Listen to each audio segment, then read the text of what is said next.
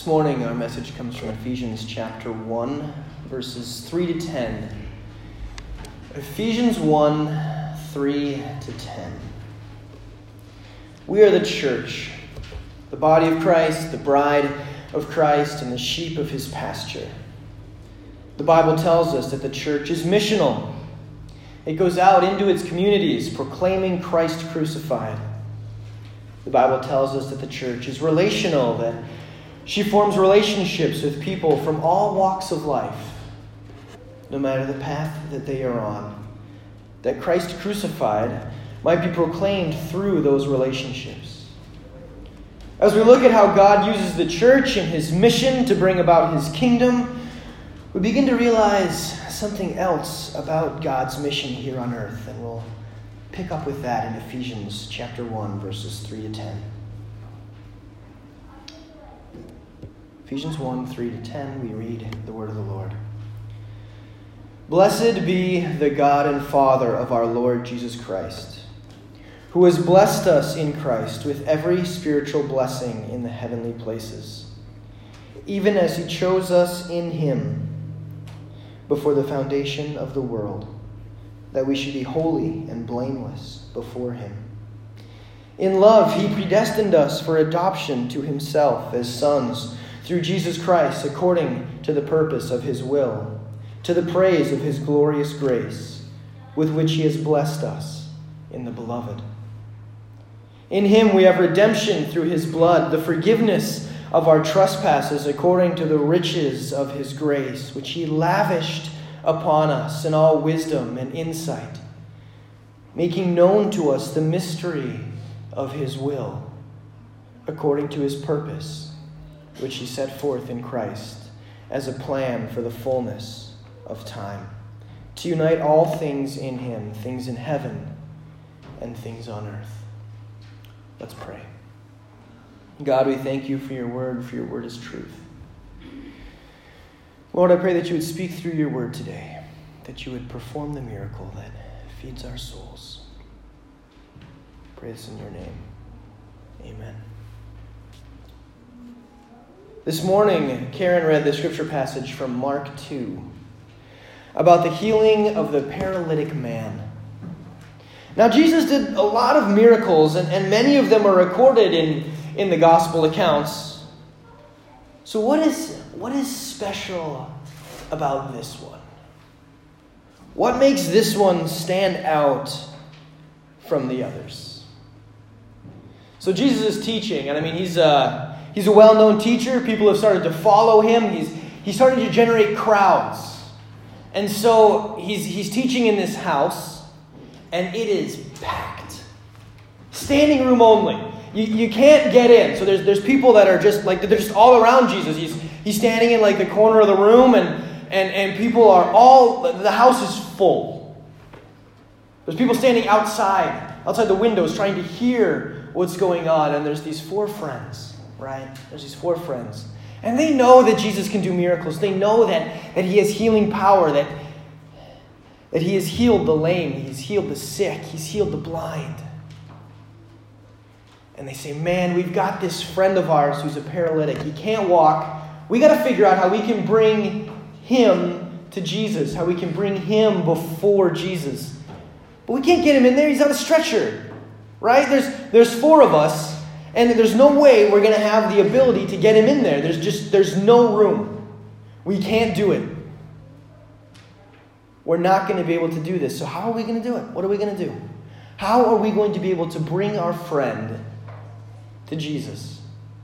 That he might heal, that he might be healed, that Jesus might heal him. So they come up with a, with a pretty bold plan. They get up on the roof and they take out their saws and, and they cut a hole in the roof. Now, I... I don't know who owned the house, but I mean, I, I can't imagine they were thrilled with exactly how this was going.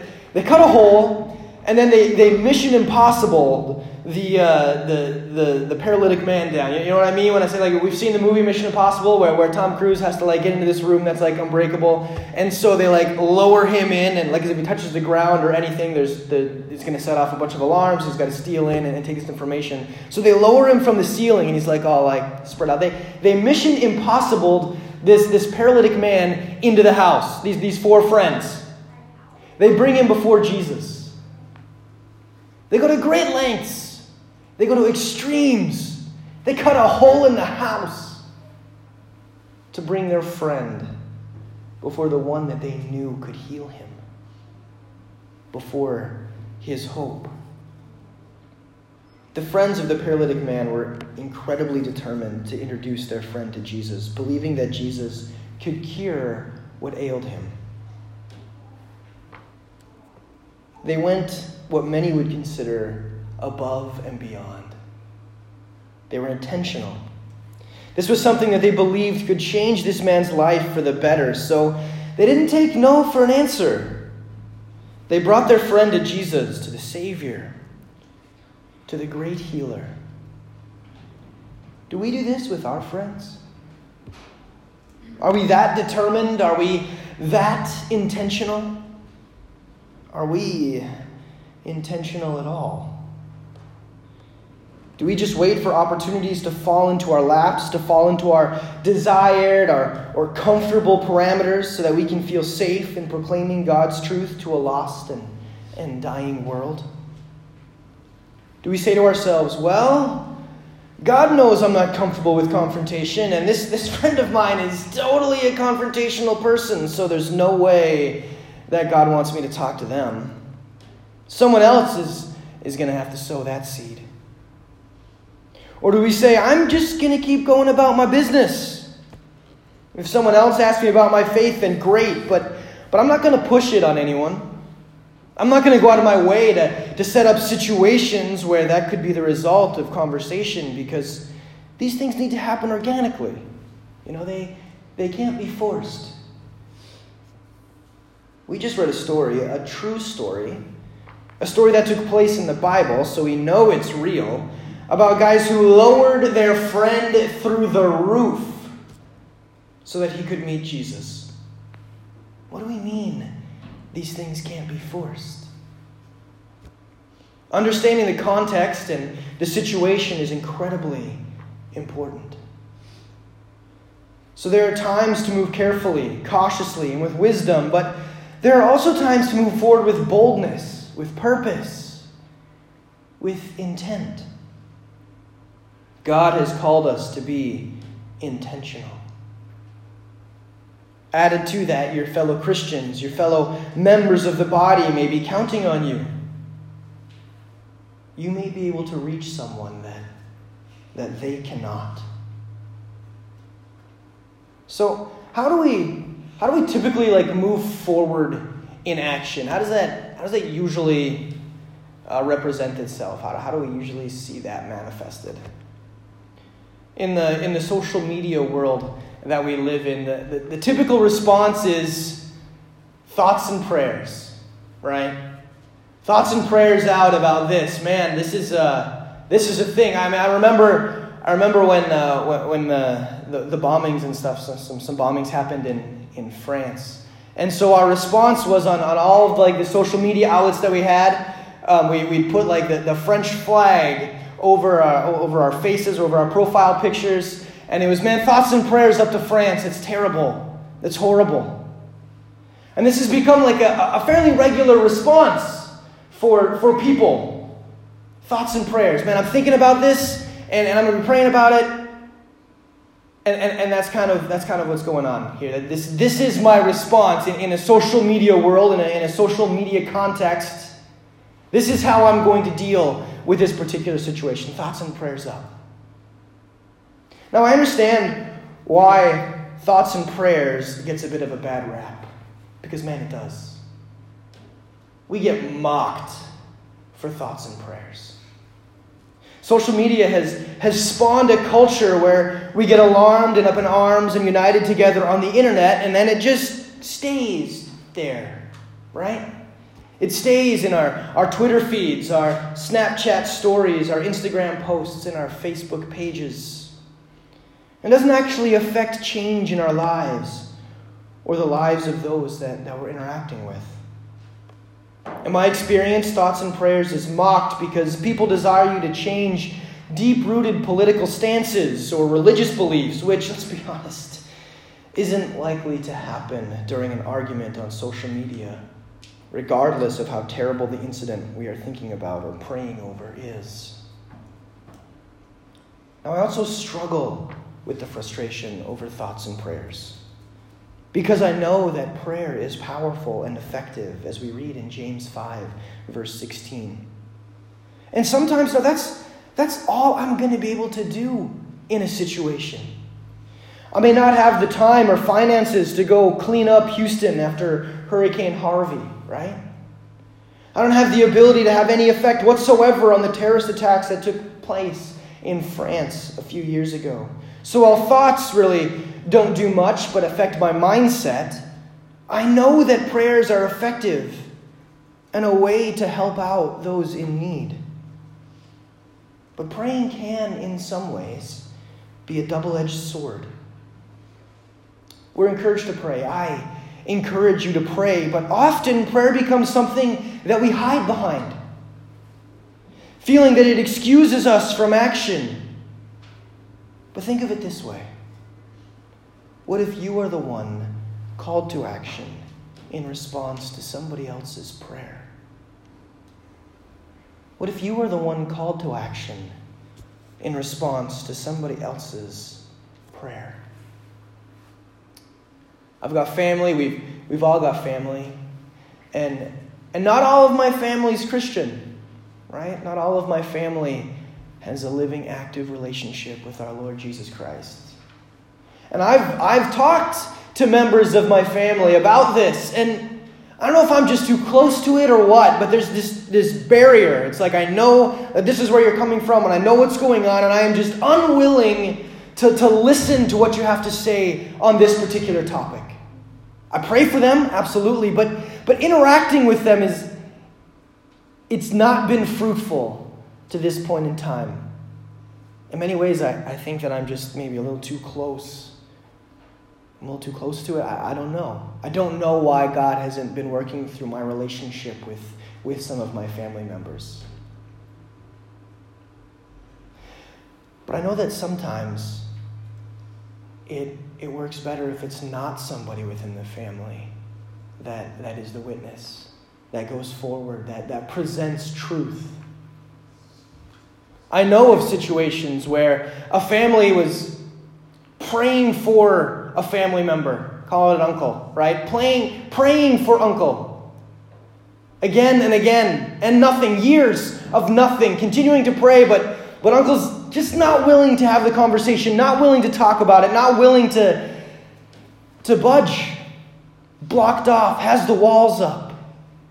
And then just through random interaction with another person, questions arise. Another Christian is able to step in and do what I am unable to do, what I have been prevented from doing one way or another. I needed that other person to be called to action on behalf of my uncle. He wasn't hearing from me. He wasn't hearing from me. So while praying is acting with intent, it does not at the same time excuse us from acting with intent. Pray. By all means, pray. Wear the knees out on your pants, bringing people and situations before the Lord. The power and necessity of prayer cannot be overstated. God answers prayer. He blesses us through prayer. He moves in response to prayer. Please, for the sake of the lost, for the sake of this church, for the sake of the Church Universal, and for the sake of your own spiritual walk, be a prayer warrior. Just don't hide behind prayer. That's not why God gave it to us.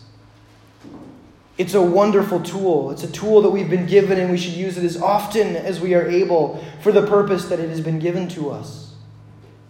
But that purpose is not to act as a wall to hide behind so that we can absolve ourselves from being part of the church, and from intentionally proclaiming the gospel to a broken and needy world.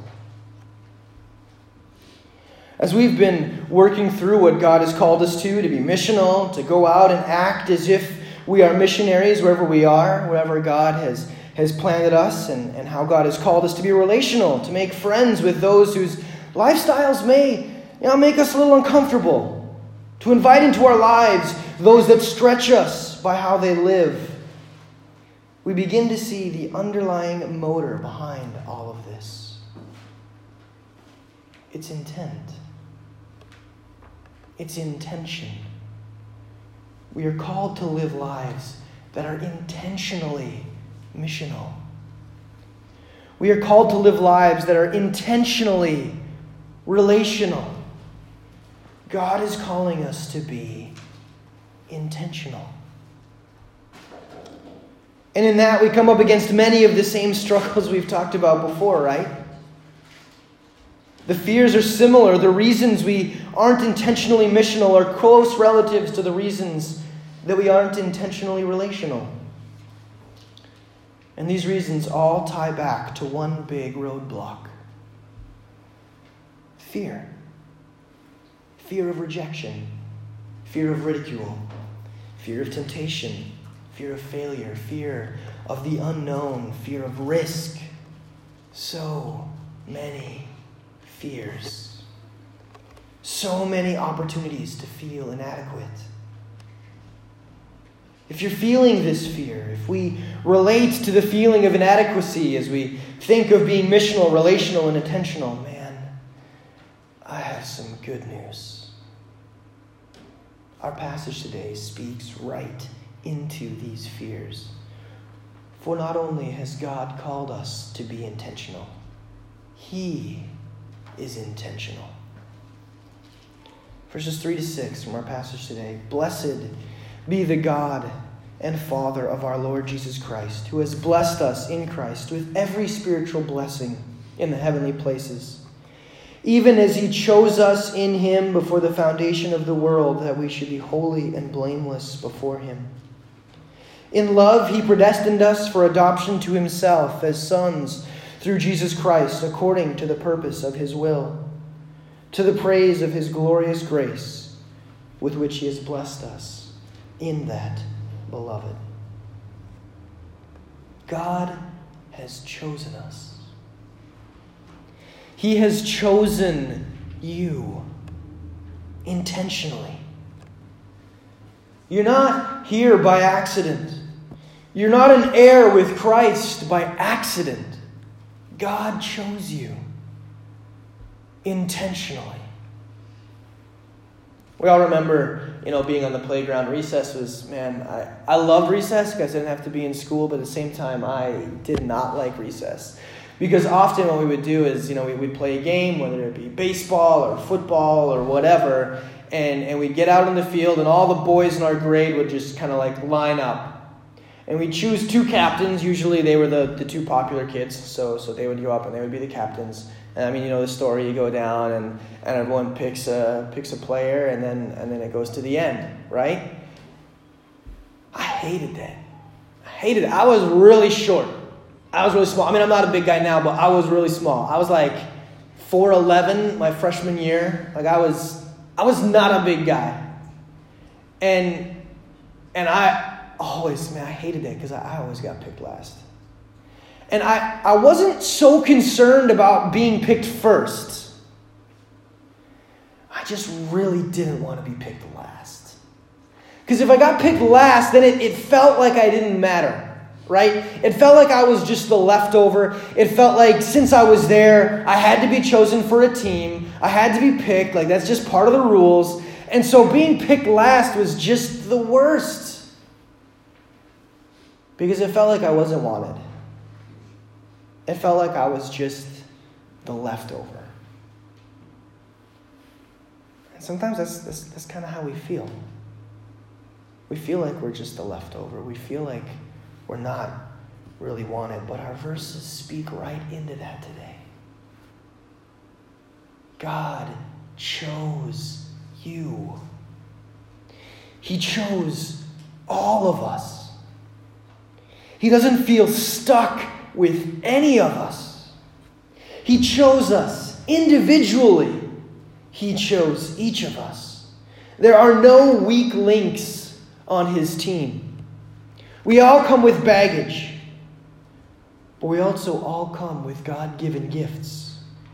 God chose you.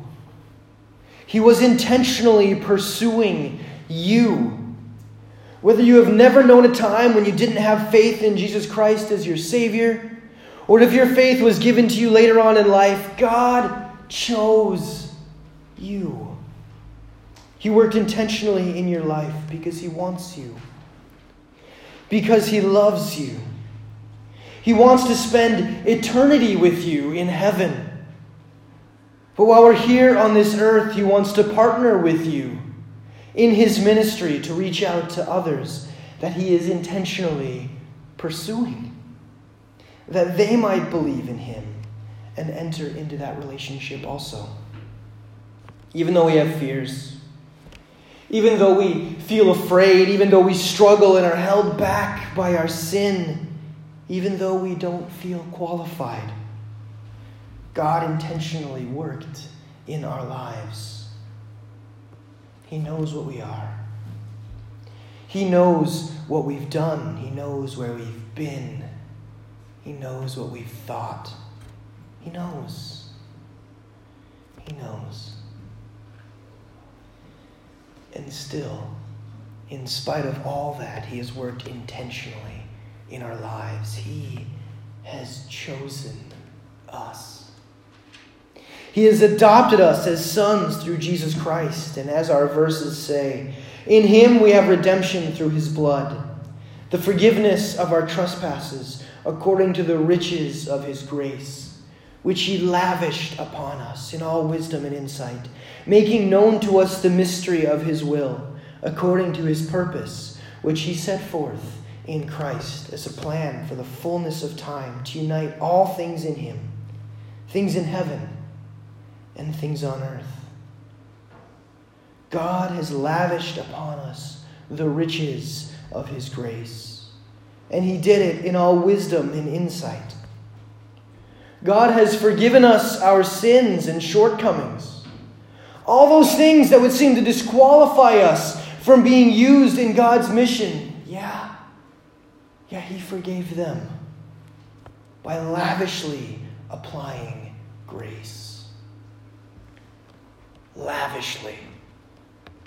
Do we know what that word means?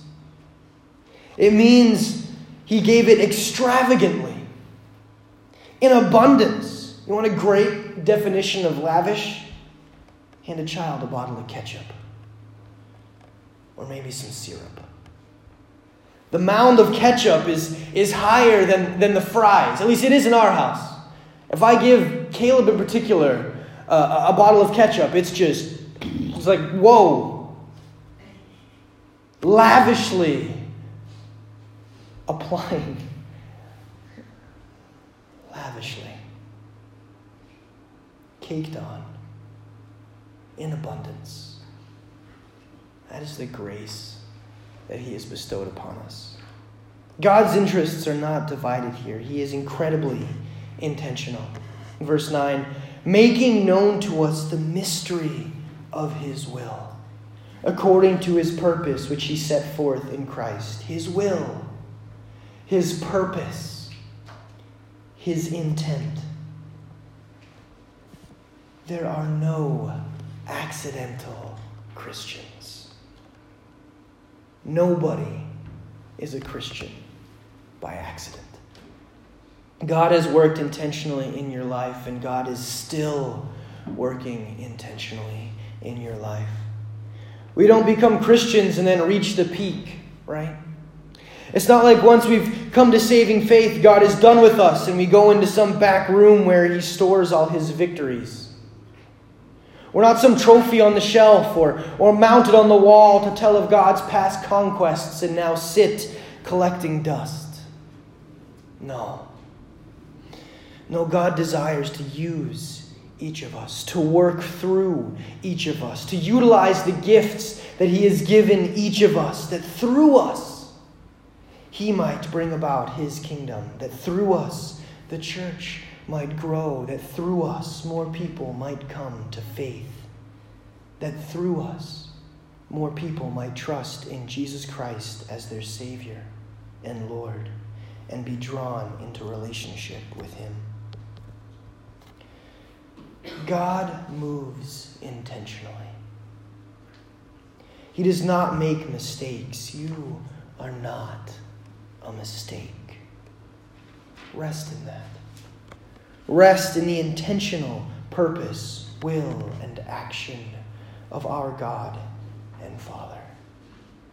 Amen.